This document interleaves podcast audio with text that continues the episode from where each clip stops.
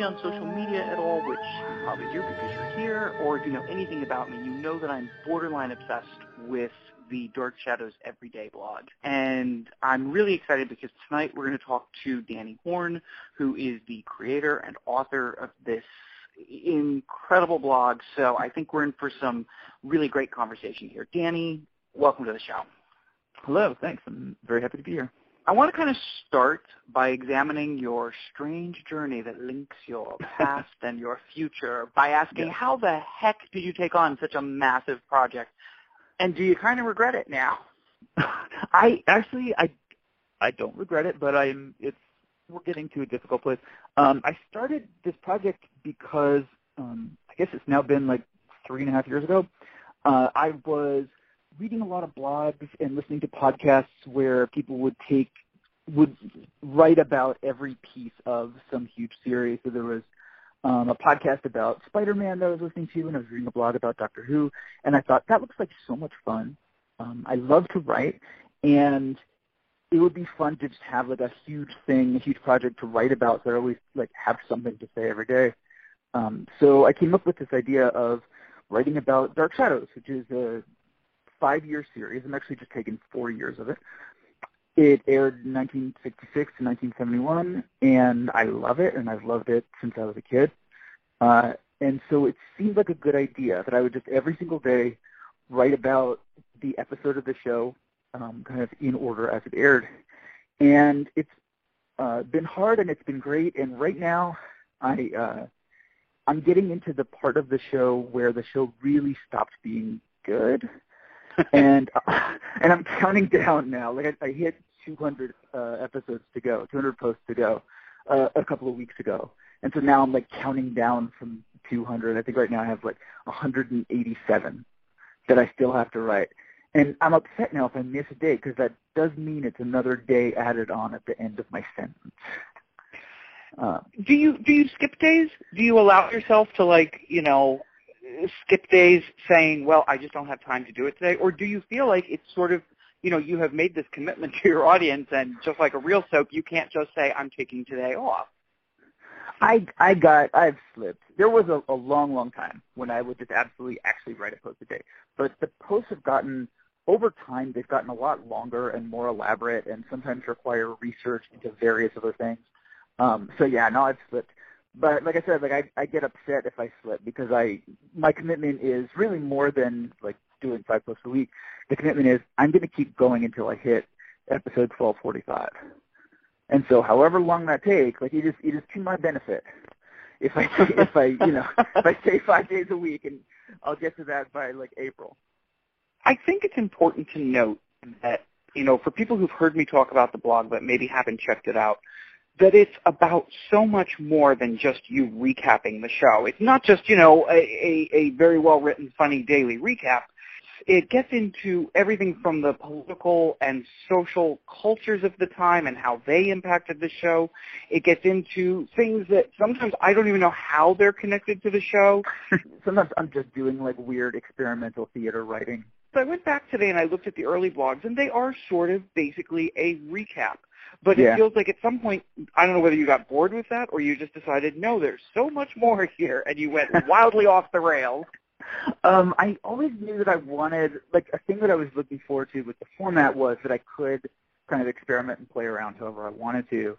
Um, I've never really, even at the beginning. So you're right. It definitely was way more like straightforward and just talking about the episode when I first started. Um, and I actually like I remember it, it's developed over time. I remember a point kind of like a year in when I realized, oh, you know what? If half of something happened yesterday and half of something happened today, I could just write about that as one piece rather than like just staying to the limit of what happened in this half hour. And it was Mhm. hugely liberating. Um, and all of a sudden, like I could actually write posts and not get stuck on like, well, but then this is the cliffhanger, so I'm only writing half of it. So you basically started making it up as you went along. Yeah, and then I got weirder as the show got weirder. So, and that's sort of that's where we are now. Um, that the show started out as this very straightforward, um, dark soap opera, uh, and then the point at which it started to get interesting is in episode 210 when they introduced a vampire. Um, that's where I start the blog because that's where um, the reruns always started, which is how I saw it. Um, and after a while, like the vampire takes over the show because it's the most interesting thing on the show, and then all kinds of stuff starts happening. So there's time travel and there's witches. After a while, there's werewolves and people are creating Frankenstein monsters. And it was really when the dream sequences started to get really, really weird, and they did a whole storyline that was actually about dream sequences. Um, that's I said, you know what, I can't like keep writing about this insane show in a straightforward way. So I started to get kind of more experimental as the show did. Well, that's also a bit of a challenge as well because certainly during storylines like the Dream Curse, uh, as you were talking about a minute ago, the Dream Curse was a wildly repetitive story. Mm-hmm. It was the same basic thing day after day with maybe it would take one step forward. And so I would imagine that in some ways you face the same challenge that a soap opera writer faces, which is based on the assumption you may be onboarding new viewers, how do you continually find ways to sort of tell them what the story is that we're already telling without boring them by simply repeating the same thing? I have actually gotten um, very good now at like a couple paragraphs, like a paragraph or possibly two synopsis of everything that you need to know in order to understand basically the next sentence, and then kind of let it go from there. So I I do like struggle with recap. I think like like soap opera writers do. But sometimes there's there are some posts where I just need to direct people back to you know if you if you have no idea what I'm talking about right now, please see the you know the past 600 posts that I've written, uh, which is actually helpful. You know that works for me. That doesn't work for the soap opera writers.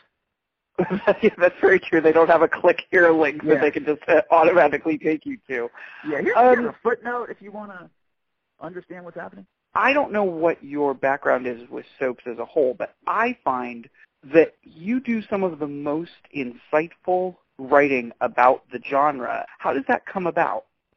Well, I've, I've been interested in and loved soaps uh, for my whole life. Like Dark Shadows was very important to me when I was a teenager, and One Life to Live was my other soap that I used to watch all the time. And and you know, sort of as I was kind of growing up, like everything, every other show in the world kind of turned into a soap opera. There was a point, probably like after Hill Street Blues, I guess, like sometime in the late '80s, when all of a sudden every show started to have continuing storylines. I watch TV a lot and I think about it a lot. Um, and so part of what this blog was about for me is figuring out how TV works, um, how stories develop from one episode to another. And Dark Shadows is actually a perfect testing ground for those kinds of ideas because they were working so close to the line. They were writing scripts about two weeks ahead, and they were just going. It was sort of like uh, they were constantly just falling backwards downstairs in a hurricane. and they end up with a script for the next day, and that's great. And then they go on to the next one. So you could see kind of in real time as things are working or not working.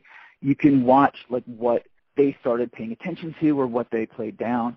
Um, and so that's been a real education in, in how soaps work. Well, one of the great moments um, that you really talked about in the book that I never knew about before, there comes a point in the Leviathan story where they realize the audience hates this story. it's not working. They need to do a reboot, and they actually go backwards and tape an episode and insert it into you know the yeah, into the middle of already yeah. taped episodes. And I don't, I can't think of any other situation that I'm aware of where that actually happened. No, that was amazing. It was they had to turn the ship, and they realized that what was happening was uh, in the Leviathan story uh, that Barnabas, the main character, suddenly, like halfway through an episode, uh, turned into a member of a, of a like Lovecraft style cult. Um, with the old ones and the dark creatures from beyond time sort of now controlling him and working through him. It didn't really make a lot of sense as a story, and people really didn't like it. So they made an emergency episode they recorded like a couple weeks back. You know, they they recorded something to, to insert into the show a couple weeks back that does some flashbacks and explains that oh, it wasn't really Barnabas's fault all this time. He hasn't been evil like this. It's just that they're threatening his his old girlfriend and they're going to kill her if he doesn't do this. Um, and then they sort of insert it into the show and then keep going with what they've taped, which means that it's a fairly abrupt bump in the flow of the story, uh, you know, for that episode, and then it just basically goes right back into Barnabas, uh, you know, being evil again. Um, and unfortunately, like the weirdest thing about it is that wasn't even the right choice. like they were, they tried so hard, and it was amazing that they they worked like they made a show that they were basically going to air two days later. Um, they did a lot of work to to make it work. And then the problem wasn't actually that Barnabas was evil. People like Barnabas being evil. Um, he's a vampire. He's supposed to be. The problem was that he was being boring and fighting boring people. And so, you know, once they did that turn, like he was he was still trapped in this boring storyline that didn't mean anything. there's sort of a there's sort of a, I'm going to confess right up front the Leviathan story, which I went into. It's sort of notoriously Yeah. hated. You know, people think of it Mhm. as such a bad story, and I went into it. and I was I was sort of surprised how much I didn't hate most of it. Toward the end, it starts to fall apart, but it's Yeah. it's a better story than I expected it to be. Were did you find the same thing to be true? Yeah, definitely. And this is actually um, was some good soap work actually at the beginning of the story where um, they went back into a character's history and brought Carolyn's father, who hadn't appeared on the show up until that point. Like they thought that he was dead for a long time. He suddenly comes back from the dead. It's a real like soap family moment. Um, Carolyn's mother doesn't want to let him in the house. Is furious with him, and Carolyn kind of brokers this peace deal between them. And it's really exciting to see sort of these this big change happening in these characters' lives. Um, and so that was sort of baked into the weird Lovecraft cult story. And so actually the beginning of it with that stuff was really fantastic. And then that falls apart too. Like they after a while they don't know what to do with the father, um, and they end up killing him like halfway through the story, which is clearly weird. And um, and then Carolyn falls in love actually with the creature who kills her father, um, but she never knows. So it's clearly set up. The whole story is, is clearly set up for this moment, this big crisis, when she's going to find out that this man that she loves, that she's going to marry, is actually the creature that kills her father, and they come really, really close to doing that like six times, and then they don't do it they ju- I have no idea why. They just like completely back off of it. They just have her be kind of stupid um, and not put things together. And eventually they kill the guy. And she still never ever knows anything. That was kind of why people like really just hate the end of that story. It's like we know it's going someplace, and then it just completely does not. Well, I think the two other big problems with that story is one, and you know this is a problem that sci-fi stories on television have had, or sci-fi horror stories on television have had for years. It's Yeah. very hard to make us feel like the world is in danger when it involves like three people. It's a little difficult to get too invested in this being a, you know, why is the Collins family the only people threatened? So the the Right. limited scope of your they're, canvas. they're going to take over. They're going to take over this house, and then step two, take over the world, basically. Right, exactly. Is how that's gonna go. exactly. So that's a problem. But I think the other thing is the reason that it ultimately becomes so disappointing is that great moment that you mentioned when they bring Paul back, who, you know, is this character from the past. Not only do they bring him back, but there's I think it might be my favorite Dark Shadows story twist when they reveal that he unintentionally basically Yeah. sold his daughter or gave his daughter to these creatures without realizing it. I mean, that is just that is such an amazing story Yeah. point. It's unpredictable. It's a soap, and it's soapy. It's good, solid soap. And then they never explore it. She never finds that out either. Yeah, they it's they really had such a great soap opera idea, and it's actually like a lot of times I can figure out from like forensic watching the show. I can look at the clues that are in the show and figure out what they were thinking and what they were going for. And that one, I have no idea. They did such a great job constructing that the soap opera part of that story. And after a while, it just becomes like werewolves and Leviathan creatures all shouting at each other and killing each other. is your blog in some ways and and I honestly believe this. I mean like I read it this way. I read your blog as sort of a cautionary tale. For example, I look at you know when I look at, at the modern soap landscape, one of the things that is troubling to me is the fact that Days of Our Lives tapes five, six months in advance, meaning they can't Yeah. possibly reverse course if there's a problem. Now, I think that at some point Dark Shadow was coming a little too close to the edge, but there's got to, be, like there's a happy medium there. Yeah, and every good show really pays attention to what's going on with the audience, like what people are responding to. That's kind of why you have serialized narrative at all. Dickens didn't like write a whole book and then publish it in chunks. He was actually writing chapter after chapter and publishing them. And part of what made him so popular and made him such a genius was that he was really, really good at figuring out what people were interested in and then sort of moving the story to fit that.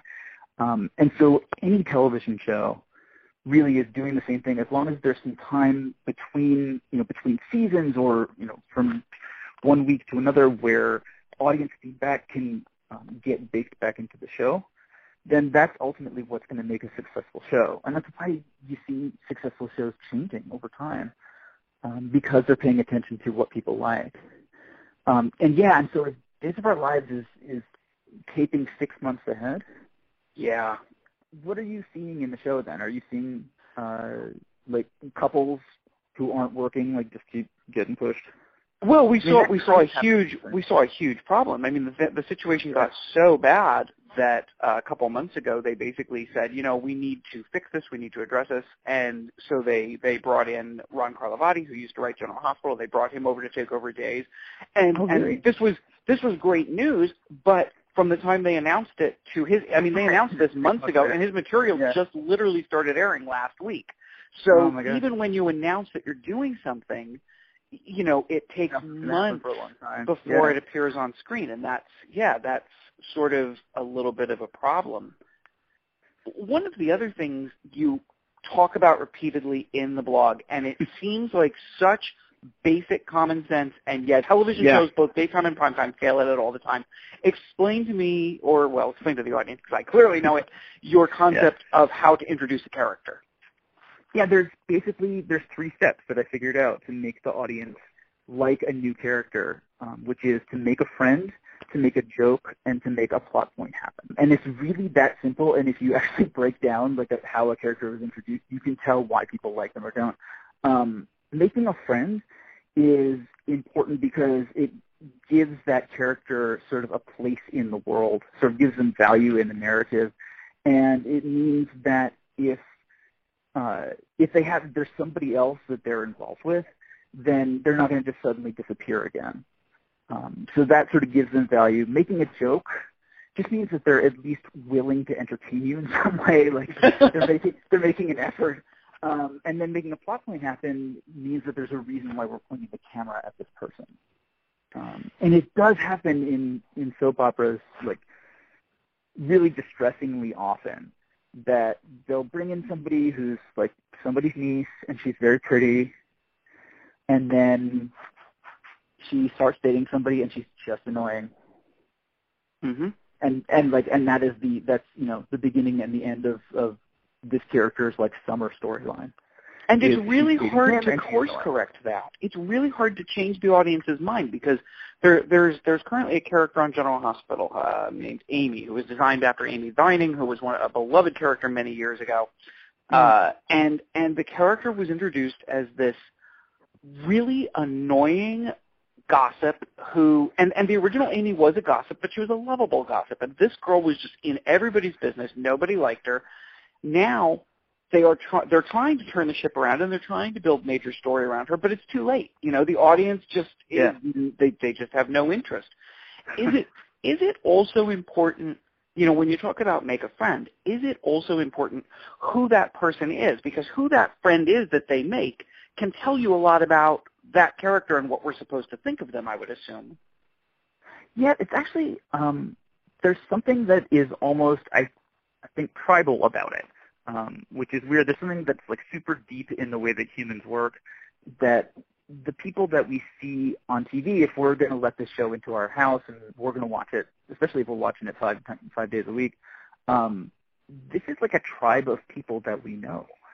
And when a new person comes in, it's kind of potentially an invader who we aren't going to like. And so people are understandably suspicious when unless someone comes in and they're just an instant charisma machine, which happens every once in a while, um, everybody else they really have something to prove when they come in, and if they botch that, you can you can rebound from that. Um, but I think it's it is really hard. Another thing that happens on uh, we're seeing on daytime that happened on Dark Shadows, and I'm interested if it's yeah. sort of another one of those you know cases where where your blog is a cautionary tale. Dark Shadows got to a point where um, there were no good people on the show. And if you were a good person, you basically had no story. You were just sort of, right. you know, Elizabeth might wander in on occasion and, and offer up a warning or something, but unless she was being threatened by one of the bad people, she had mm-hmm. no place on the canvas. And General Hospital in specific, in particular right now has that same problem in that like all of the lead characters, you know, Sonny's a mobster, Julian's a mobster, mm-hmm. Valentine killed two people. Um, and it seems like that's a little bit difficult for the audience because at a certain point, the fact that the moral compass is so broken means you don't yeah. really know who to root for. Well, something that's funny though, and so you will know this much better than I do, but I feel like people have been saying that about General Hospital for how long's been Sonny on? Like a 20 long years now? time. Yeah, yeah, at least definitely a yeah. long time. I I I knew General Hospital like basically when SoapNet was was first on, and I was watching SoapNet all the time. Um, that was when I when I saw a bunch of uh, General Hospital. Um, but even back then, and that must have been 20 years ago, that um, people were basically saying the same thing about like Sonny and Jason, that all the main characters are are monsters and all the Quartermaines are gone. Um, how do you think they've lasted so far? Well, I think soaps are in sort of a right now in a foxhole mentality. You know, I think that Yeah. that the ratings have fallen so much over the last decade um, for for a variety of reasons. You know, there there's so many reasons why soap ratings are down that they're afraid Mostly, to mostly change Candy Crush anything. related. I think. Right, mostly can right, Candy Crush and OJ. Yeah. You know, those are those Yeah. are the things, Candy Crush and OJ. Um, I think I think that, That you ruined so many see- things. it was so many things, basically two. Um, that that you see this this fear that if we change anything, if Mhm. we don't keep telling the exact same stories, and you know, and I harp on this a lot on the podcast because Yes. We don't we are not seeing soaps tell modern stories. You know, soaps should be telling stories about you know sexuality and and modern ethics and abortion Mhm. and and things like that, and they don't. They tell the same six stories they've been telling you know, forever. And I kind of feel Right. like that's one of the reasons that they're not latching on to a young audience because a young audience looks at this and, and laughs. They can they can turn on the haves and have-nots on primetime and see a show that reflects, you know, a broad Mhm. spectrum of characters and sexualities and political beliefs. And and I don't know. I find that I think that that's sort of you know one of the problems that daytime is having is it's not adapting. I actually, I'm now that you ask that, I want to believe that. Like, I want to agree with that so much because I, I do want to see more kinds of stories, and I do want to see uh, sexuality. And I do want to see like sort of more diverse people on on the shows. Um, but I think possibly the biggest mistake that I can think of that current soap operas have been making for a long time is just not paying attention to which couples work. Um, that one of those sort of stories that you that you say that you know have been repeated over and over again is a couple comes together, they're great, and then the only thing that the writers can think of to do is to split them apart almost immediately. Mm-hmm. Um, kidnap one of them or have some other sexy stranger come up and make trouble for them or something like they as soon as you have people that you like watching together, then instantly like that has to be in jeopardy and jeopardy means those two people aren't even talking anymore. Which Right, and it's it's a, an inability to come up with internal struggles and basically within the couple, you know, internal struggles within the couple structure, and and instead forcing external things upon them that feel Right. more fake and plot pointy. Yes, and that just drives them apart. And actually, um, my belief is that a couple doesn't have to be. It doesn't even have to be a romantic couple, but if they are, like, they don't have to be technically like still together. Um, I think Todd and Blair on One Life to Live is is sort of my favorite example of it, where they got married and broke up and got married and broke up a lot. Um, but when they broke up, most of the time they were still in each other's lives, and those two were just fun to watch together the actors had chemistry together. Um, they had a long history that was sort of always interesting and spiky, and just watching them together, even when they were broken up or divorced, was always fun. And the thing well, I think is, is weird that people do is, is literally just split them up and not have them in the same room together, which means that a sort of this big source of pleasure for the audience just isn't on the show anymore. Well, I've long considered it. I always call it the Gary and Val syndrome from Knots Landing. Gary and Val spent most of the 14 years of Knots Landing apart, and yet yeah. every single time Valene walked into our room and Gary was there, she did this little, you know, she gasped. Yeah. Like you just knew this was the this was her this was her guy, no matter how much they hurt each other, no matter, and mm-hmm. half the fun was watching them marry other people and destroy lives while knowing that they always loved each other and they would always come back together and everyone yeah. else would be, you know, cast aside in their wake. right. Another weird thing that, um, you know, at some point Madison Avenue decided that they were going to turn over all of television to the 18 to 34 year old demo. Yeah. But what's interesting to me is Dark Shadows, which was crazy popular with the young audience. I mean, like, mm-hmm. like, like through the roof popular, but they almost never played their young characters. I mean, you look at David, you look at Amy, you look yeah. at Carolyn. They had they had stories occasionally, but they really they were not the driving force of that show. You know, the yeah. the people who were driving that show were well out of their teens. How does that work? Actually, actually, I would say the hottest couple, like the most exciting couple on the show that people really connected to, they were both 200 years old. Like Barnabas and Angelique, who were, you know, they were kids in the 1790s, and by the time you get to the 1960s, like they're still exciting. They're still fighting with each other. Um, they're still marrying and unmarrying each other. Um, yeah, I think it's it. There's so much about like it's it's not necessarily about always wanting to watch people who are just like you. You just want to watch people who are interesting and doing interesting things. And I think you can see a you know a diversity at least of like people's jobs like in in other kinds of shows that people like and watch like Game of Thrones those are not people who are going through the same thing that I'm going through either you know at my age or as a kid or whatever it's just like that's a really exciting story that's really well told and I think that that's you know that's the oldest story in the book. If it's not on the it's not on the page, it's not on the stage, and if it's not on the stage, you know who's there to watch yeah. it? Yeah. Uh, um, other shows have tried in the last couple decades to go sort of the Dark Shadows route. Sometimes in desperation, sometimes in the beginning. You know, like yeah. Port Charles went, you know, got desperate, and they started this. You know, they and they actually did the same thing as Dark Shadows. They started with vampires, then they moved to witches, and they were doing it in 13 week story arcs. Didn't really work. Passions from the beginning introduced, you know, a witch and her talking doll. Yeah. Neither of those really worked. Is it because Dark Shadows was you know, just the right show at the right time and the right place when the country was ready for it? Or is it that, you know, is there such a thing as like you're trying too hard? Um, I remember that that period of Port Charles with Caleb and like that. That I was, uh, I think that was when SoapNet was on. was when, yeah, when was. those things were happening. So I was watching some of it. I can't remember exactly why Port Charles failed. I do remember Passions um, which like there's some of Passions that that I thought was funny or cool, um, but it was unbelievably slow.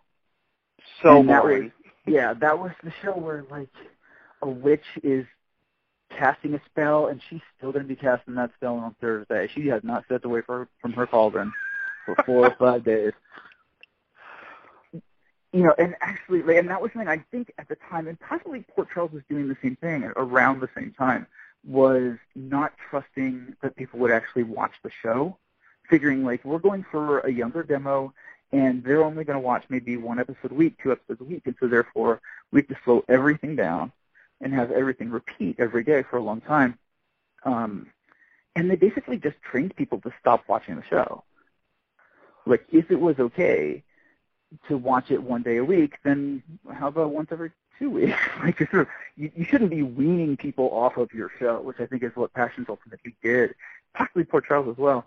Um, a lot of this is just it's basic, like just point the camera at interesting people, give them something interesting to talk about, um, have them make a joke every once in a while, and have a plot happen. Like I, I know I'm being like super, super reductive about how that stuff works, But, but you're not because it's uh, you know we Charlie and I talk about this all the time. We look at some of the stuff that airs and we're like and we say who is sitting in the room approving this? It's yeah. not rocket science. It's not. It's you know I'd like to think that it's incredibly complicated and that there's some big formula, but it's it's not rocket science. And when you boil it down to these very simple things like, you know, point a, point a camera at interesting people and have them do interesting things. Same, and I, uh, another thing that you just mentioned that I talk about all the time um, is the modern soaps are training the audience who already has a short attention span not to tune in. If you tune in and I and spend 45 minutes of each hour episode telling me what happened in previous episodes because you're afraid I'm going to fall behind, you're telling me I'm allowed to fall behind because you will catch me up. Whereas if I tune in and I have to sort of pay attention, that's not a bad thing because that means I'm going to tune in tomorrow because I'll be afraid that I'm going to miss something. And you know, that, again, that just comes down to basics. That's basic storytelling. The short attention span has like that argument has to die we, you and I, we need to do something about this. Because people have been talking about that forever, and it's possible that it was true for a while. It absolutely, in the age of streaming and DVRs, it 100% is not true anymore.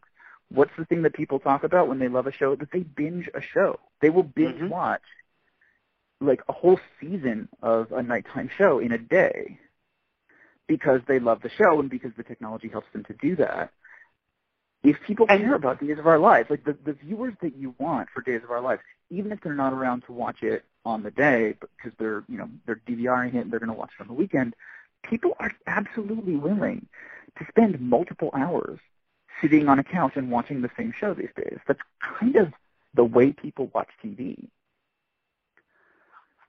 So I need to take a little bit of a swerve here because right. um, I, I actually I had solicited um, some of these questions I actually got from readers and uh, okay. both of your blog and of, of my Twitter feed and who know that I talk mm-hmm. about this a lot. And one of the things someone asked me was someone said, and I'm quoting them directly, ask him why he's such a hard ass on Roger Davis. it's not me, it's Roger. It's absolutely not me. Uh, Roger Davis, there are um, he had these weird tells, like almost poker tells. When he didn't know what to do, uh, he would touch his face. that is not me. I did not make him do that, but it's super weird. Um, he puts he always needs something to do with his hands, and it's either put them on a woman who's near me, like to any girl that he's with, whether he's romantic. There's there are some scenes where he's where his character uh, has a sister who's disabled and in a wheelchair and can't move, and he just stands there and talks about how important she is to him and just rubs his hands all over that girl. and she is looking super. It's actually this amazing like you can absolutely see through the TV screen to the real actors as they're playing that part. You can see on her face, I am so not comfortable with what's happening in this scene right now, and I am I, I am a paralyzed girl and there's a traumatized, you know, there's nothing I can do right now except to let this man put his hands on me. Uh, so that was terrible. And then if there's no women around, then he touches his face or his head. Um, it's super bothersome. And over time, his characters just got angrier and angrier too. So I don't know. It's it's absolutely not me. I'm not the only one. Well, here is something that is you, and this was also this was another uh, question um, that was submitted. Um, they wanted to know the root of your obsessions with the Ralston Purina lamp, the colorful Afghan, and most important of all, David's room and its decor. oh my God, I love David's room. Um, I haven't what is it about David's room that I'm, you love so I'm much? So, I'm so glad that you brought that up. I'd forgotten about David's room. I do like one of the things um, that Dark Shadow fans love is to watch the props and sets get like rebuilt and rebuilt and rebuilt. Uh, you know, they didn't have that much studio space, and they didn't have like they didn't have that many props. Um, and so they would reuse them all the time, and so you'd see the same thing popping up in different places. The Afghan actually was not my obsession at all. I didn't even know about the Afghan until I think I started reading on Dark Shadows Wiki um, that people were making a big deal about the Afghan, and that's the first time I'd ever heard of it. Um, but I am now from day to day tracking where this colorful Afghan goes. Um, the Purina lamp was the one, like that since I was a kid. It's super visible. It's Ralston Purina because it has this like checkerboard pattern around the top. Um, it's you know it's, it's sort of like this very unique uh, piece of decor, and so you notice it every time it's in a different room, and so it's fun to kind of like watch these traveling lamps kind of go from one place to another and across different time periods. Um, and then David's room. So David's a little boy. He's like 10 years old. And I think the thing that got me uh, really obsessed with his room is that there's a moment when it got very 1969. Um, he always started out, he had like, in his room there would always be like a bunch of toys. There'd be like a kite on the wall and a map um, and some cars and some, you know, some like metal robots. And because you know they didn't have a lot of space, they would take the set down and then rebuild it every time they need it. And so that stuff would kind of move around a little bit, but it was usually the same stuff.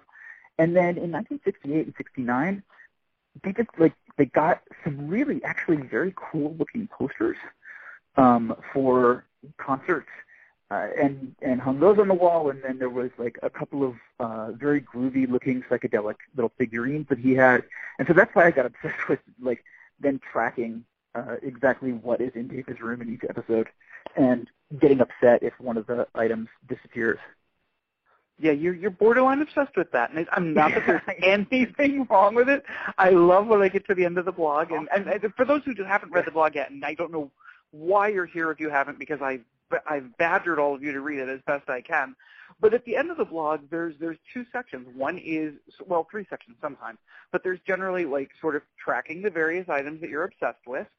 Um, there's bloopers, which of course there are tons of, and missed dialogue, and then there's behind the scenes facts and and and things. Obviously, you know, two of those things basically come from your watching of the episode. Mm-hmm how do how do you decide what's going to actually go in the blog? And is it just that when you have extra information that you happen to stumble across, you shove it down in the bottom, like, oh, here's a behind the scenes fact, because there's just too much going on in this in this particular blog entry. I'm gonna exactly this right. is the over Yeah. this is these are the go to the bonus section. Yeah. Well, a lot of times it's um, you know, an, actor coming on the show and so talking about where they came from, or an actor leaves the show, and so I, I like to look at like what they did afterwards. Um, but there's Dark Shadows uh, is pretty well documented. like there's actually, you know, there's been a bunch of books, um, and because there's only five years, that a lot of times there's there's anecdotes that you can pick up and actually uh, connect them to one of the episodes that you're watching. And so I like to note that's that's where a lot of those those behind the scenes notes come from. It's just like somebody mentioned this in this book. Um, I don't think that like that definitely doesn't happen for for modern soaps at all. I guess actually you, you're doing it in the magazine.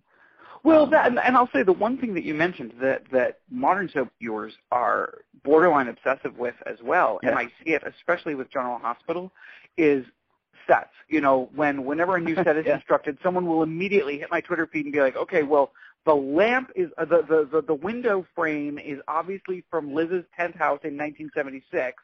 And that that used to be the Quartermaine living room, and yeah, they that totally happens. And we've actually done interviews with the set designers where they're like, "Oh wow, great eyes. Yeah, that's that's you're very right. That used to be, you know, so and so's house." So something. Oh, that's really never- funny. I I really thought that that was a thing that didn't happen anymore. That that was a Dark Shadows thing because it was the you know the late '60s, and they didn't have a lot of money. Still happens. really well, funny. especially Right. General Hospital is very well known for under Frank Valentini, especially um, who's their executive producer. He's they're very well known for he is really super budget conscious. He brings that show in, Yeah.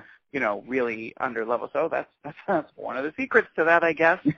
Someday somebody is going to buy you that lamp. I, I I hope you know that. Someday when you are watching the show five times a day for an hour, you're spending a lot of time in that environment. That person's living room is kind of an extension of your living room after a while.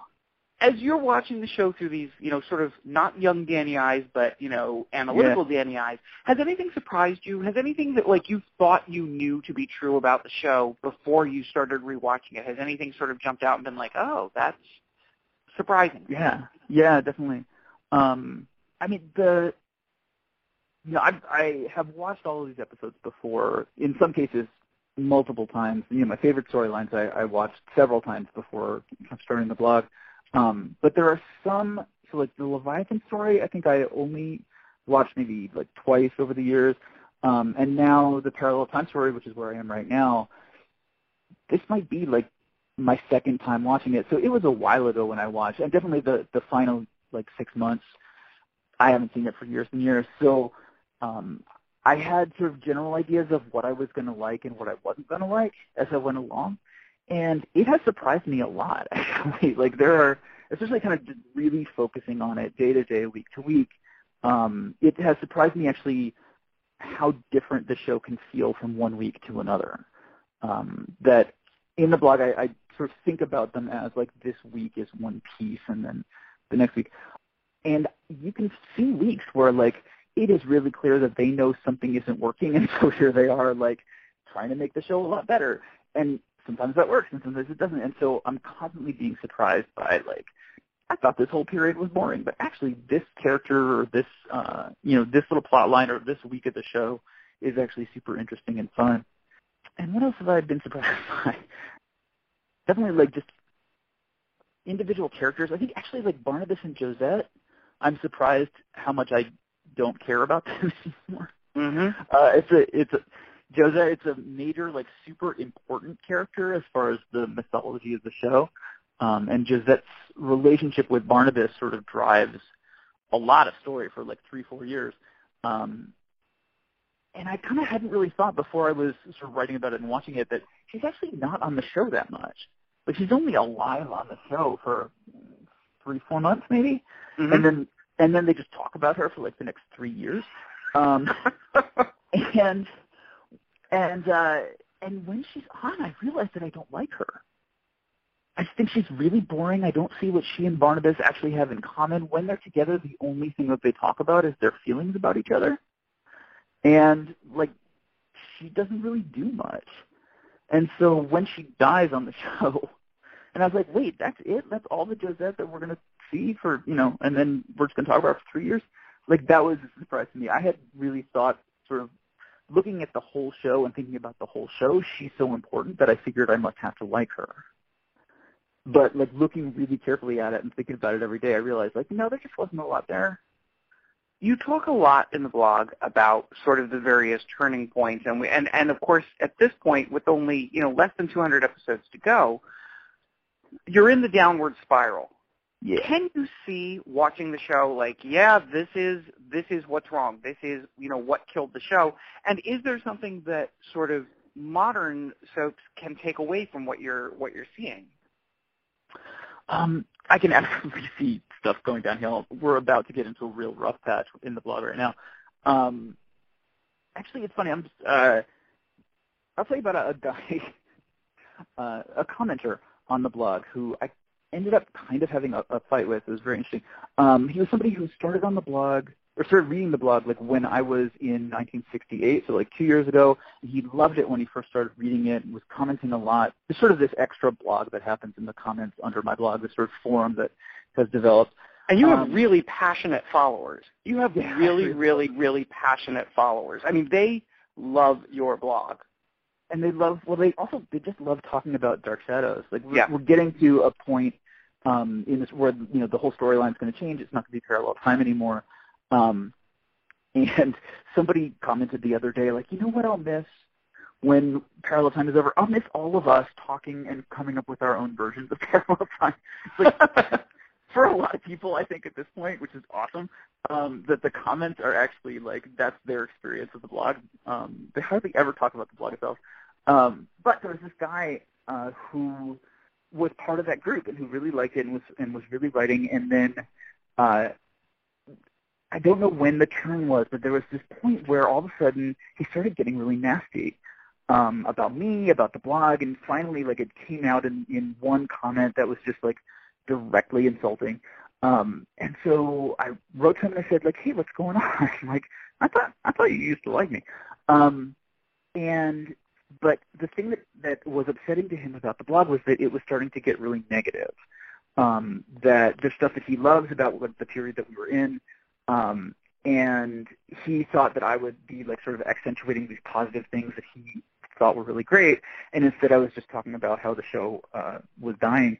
And I realized when I was talking to him, like, oh, well, that's like, yes, that's correct, and this is actually the correct time for me to do that. Like the story of the show is that the vampire comes in, and then for the next three years, basically it goes up and uphill. It gets um, more successful, and people like it more, and it's just like a better written show and a better acted show, and then it hits this peak. And from the peak, it, it tumbles down that hill. So that's like the Leviathan story is sort of the beginning of that. And, you know, the story after that is sort of like that's when it really starts to, to pick up speed and start to die. Um, and so I realized, like, dude, I'm not ruining your show for you. Your show is ruining itself. Like that is actually the story that I'm telling. Um, and so it is odd, like now being in this phase where I'm focused so much on the decline and fall of the show. And I figure actually I'm going to uh, model the blog after the show itself. That I'm actually planning to have people just stop reading after a while. Like I'm gonna get more boring. I'm gonna get more repetitive.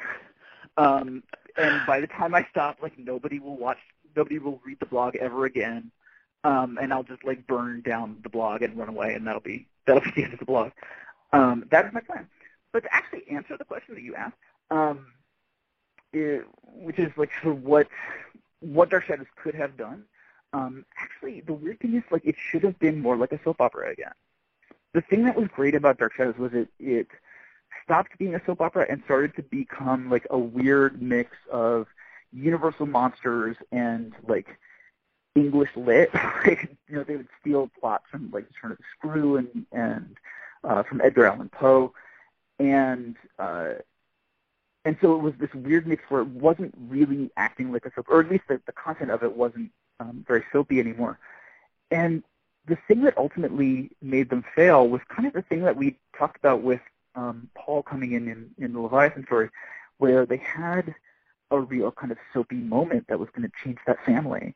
And they backed off from it because I think like it's kind of like you said, like the good characters, nothing really changes, nothing happens for them.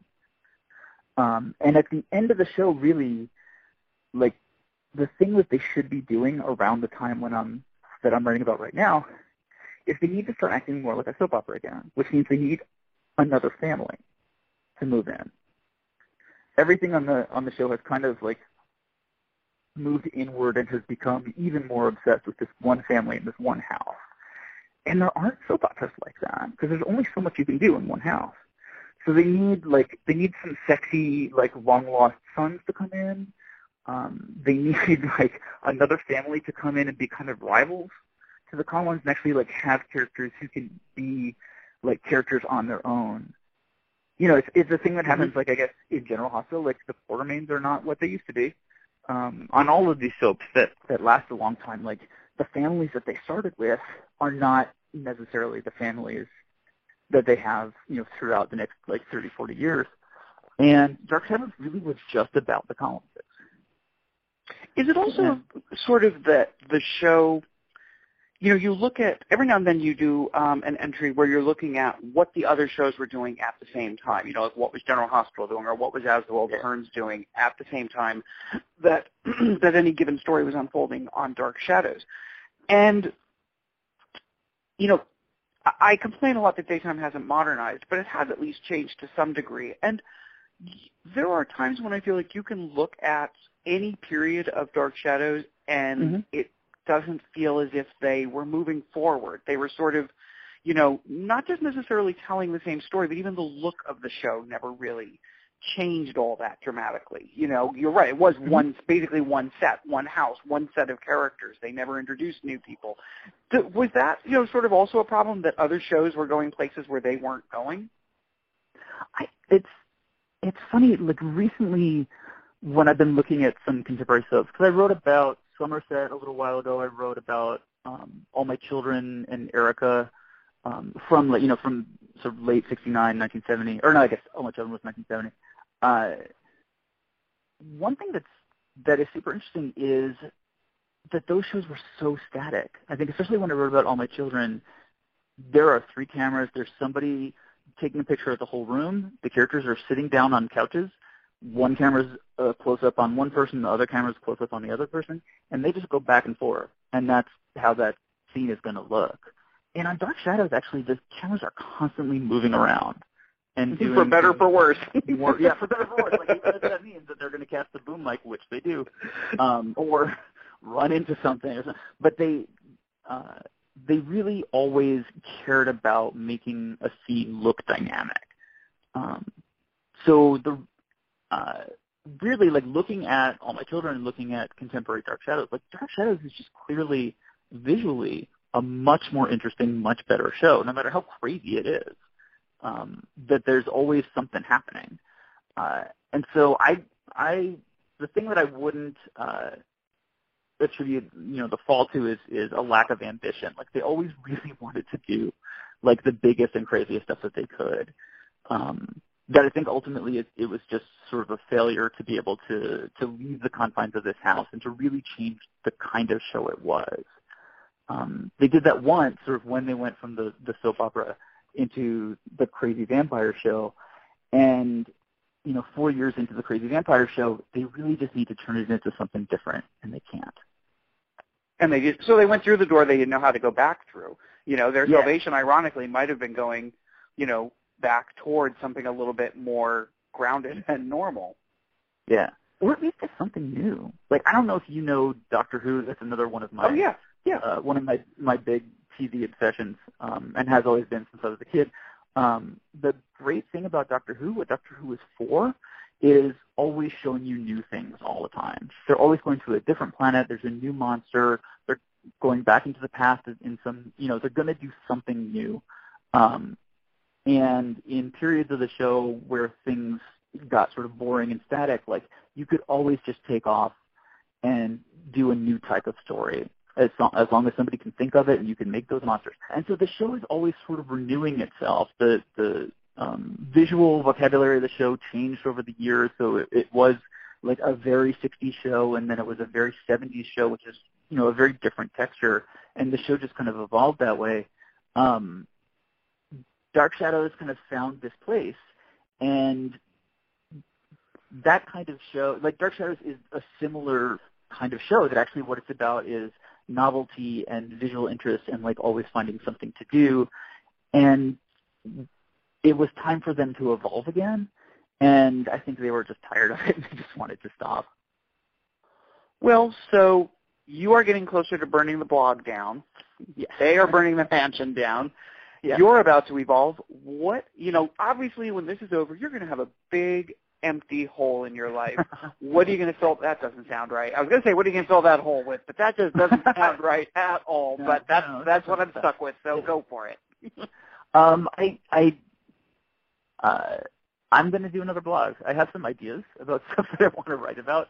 And actually, that's kind of one of the reasons why I'm a little bit anxious to get through this uh, 200 episodes, um, because there actually are more things that I want to write about now. I want to write about movies, but I know that like I can't. There's stuff that I have to say. There's a story that I have to finish. There's like a, a kind of a complete story that I want to tell about Dark Shadows that won't be finished until episode 1245.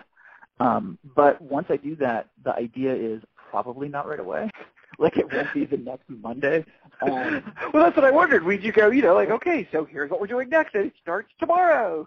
yeah, actually, it's so funny. Like part of the reason why I started doing this blog was um, I'd never written anything really big because I respond really well to deadlines, and I'm, and I procrastinate a lot um, when there aren't any deadlines, and so and you know, but I hate that. Like I hate that feeling of you know something is always late, I'm always behind, and I've created this world for myself where that is where I live every day now. But that is that is the strange project that I created for myself. It feels like I know how to do this now, and so I am I'm excited about finishing this story and and about evolving and, and going on to the next thing. Danny, I want to thank you so much for coming on. Um. I, really you know, you know that I am like your biggest fan. I want to Oh, thank thank you you. for coming on and, and hanging out with me. Oh, it's been a great pleasure. Yeah, thank you.